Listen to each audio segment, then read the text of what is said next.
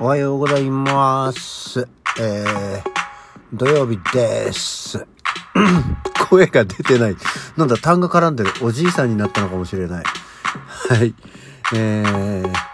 結構だりーね。おはようございます。よろしくお願いします。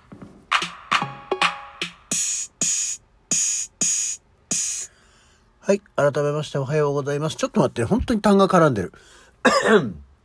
ああ、ご、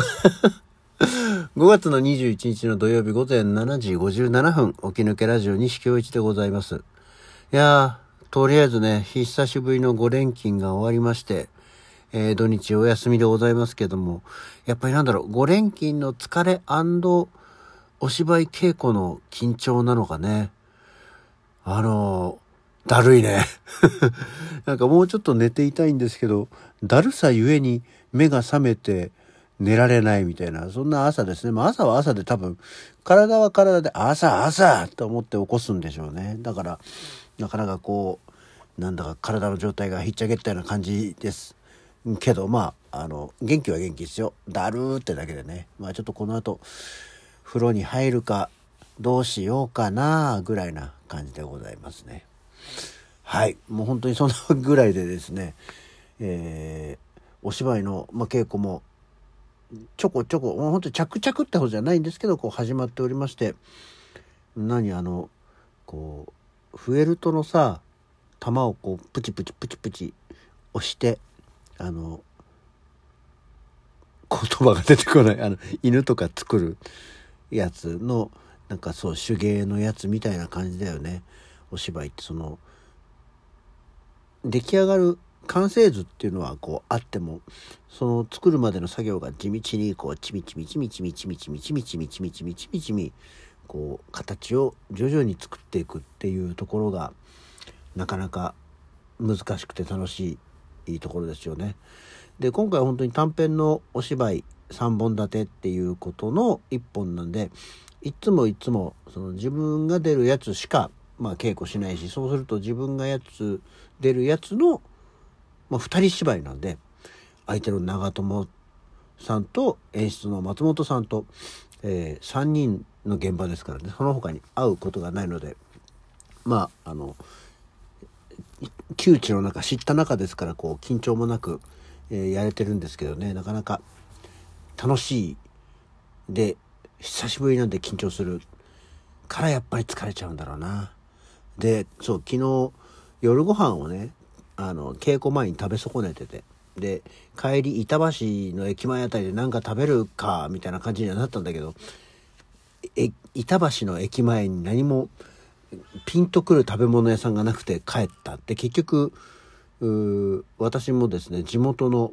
あの駅前にある吉野家でご飯食べたんですけどあそうだ吉野家ってあのね話題になってさ悪いニュースであの発言の問題で、えーなんかちょうどそのタイミングであの親子丼が発売されてねえなんていうようになってあそうだこの吉野家の親子丼食べてないやと思ったんで、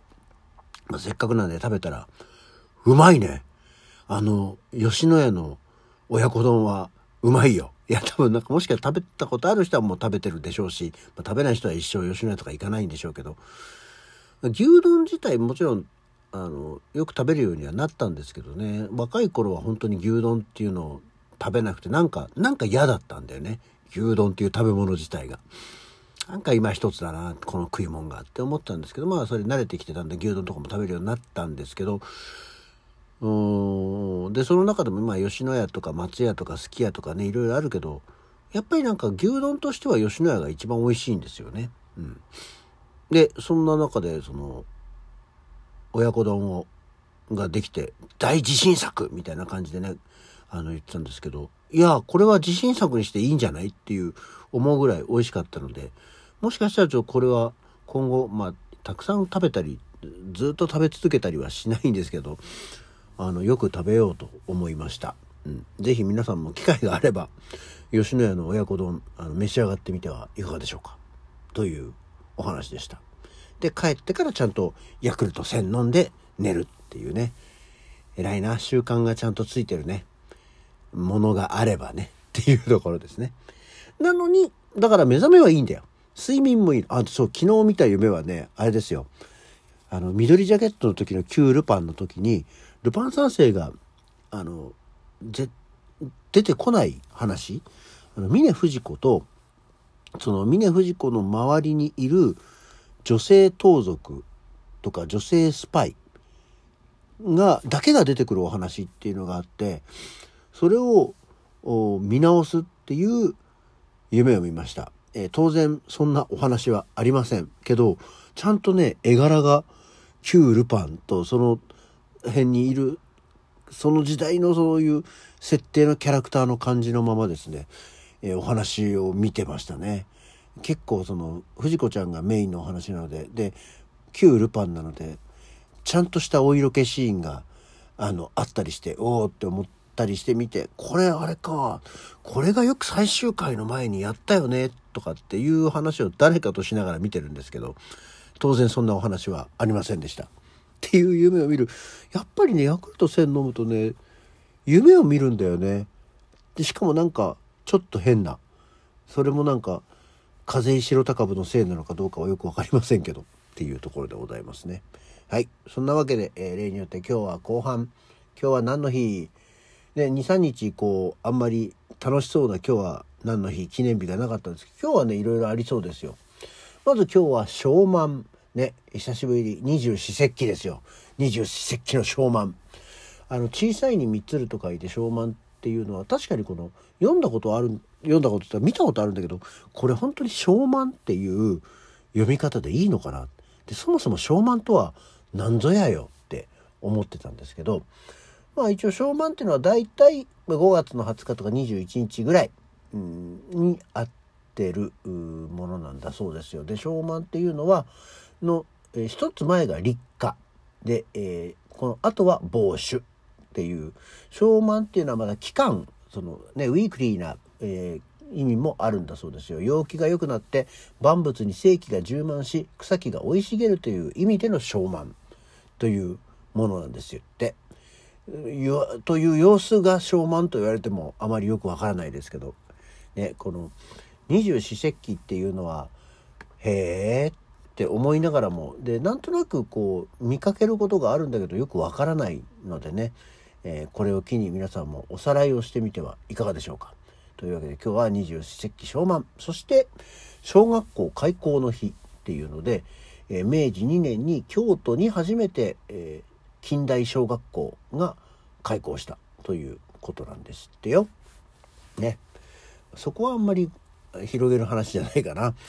でうちの真裏にも、えー、川口市立本町小学校というのがありまして、えー、かの蜷川幸雄が通っていた小学校ですよ。無理やり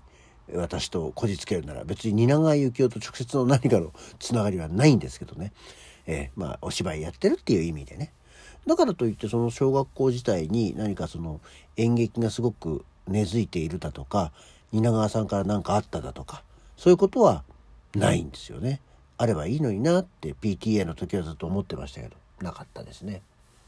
そして、えー、今日はリンドバーグ翼の日ということでリンドバーグの日って言っちゃうとわけわかんなくなっちゃうからリンドバーグ翼の日っていうことになってるんだと思うんですけども、えー、そんなわけでこれはあの飛行機のねリンドバーグが、えー、初めて大西洋無着陸横断飛行に成功した日翼よあれがパリの日だというや日ですよ。えー、すごいね。その時はやっぱりまだあのいわゆるプロペラの飛行機ですからね。5,800キロを飛ぶのに33時間30分であの飛んだんですって。時間かかったね。うんまあこれもそんなにそういう話は知ってるけど別にリンドバーグの偉業に対して感銘を受けたわけでもなく翼よあれがパリの日だっていう言葉を知ってるっていうぐらいなもんではあっていうものでしたね。でも昭和2年なんだ。1927年ですよ。まあ100年前っちゃ100年前だけどそういうので本当になんか思うのはリンドバーグのことじゃなくていや技術の進歩とかってすごいよねって思う。今はどうなんだろう。あの大西洋の横断っていうのはいわゆるニューヨーク？ニューヨークからパリ。33時間もかかんないよね多分ね。8分の1ぐらいになってるんだろうか。そんなには短くないのかな。ないしそこの便使うことないんでね。乗ったことないですからね。分かりませんけど。っていうところです。あんまりこれリンドバーグの翼の日っていうのもあそうなんだ。っていうこうみんなにもなんとなくあそうなんだ。っていうのが分かる日っていうことでご紹介させていただきまして。であと次もねあそうなんだ。そうなんだ？ぐらいの日なんですけど探偵の日っていうんだって。これも明治24年に、えー、帝国短命社という企業が、えー、朝日新聞に詐欺師や盗人の所在を調べる他人の行動調査を実施するという探偵の広告を日本で初めて掲載したっていうことなんですって。まあ、探偵っていうのってお芝居上はねあのいくつか何個か役をやらせてもらったり探偵役っていうのはねありますけれども実際に探偵を頼んだことっていうのはないよね。あの探偵のイメージって今や浮気調査とかのさイメージじゃん。あの実際はあのドラマ上の探偵っていうのはもっといろいろ犯罪を暴いていったりするイメージはありますけど、ね、実際の探偵っていうのはなんかこう浮気素行調査のイメージばかりがありますけどね実際どうなんだろうね鍵開けたりしそうだけどしちゃダメなわけじゃんとかねいろいろありますね。っていうような日で、え、今日もなんとなくへえそんな日なんだっていうものをご紹介させていただきました。あそして今日は久しぶりに奴らに会うよっていうことでございまして詳細はまた明日。今日の起き抜けラジオこの辺で。それではまた次回。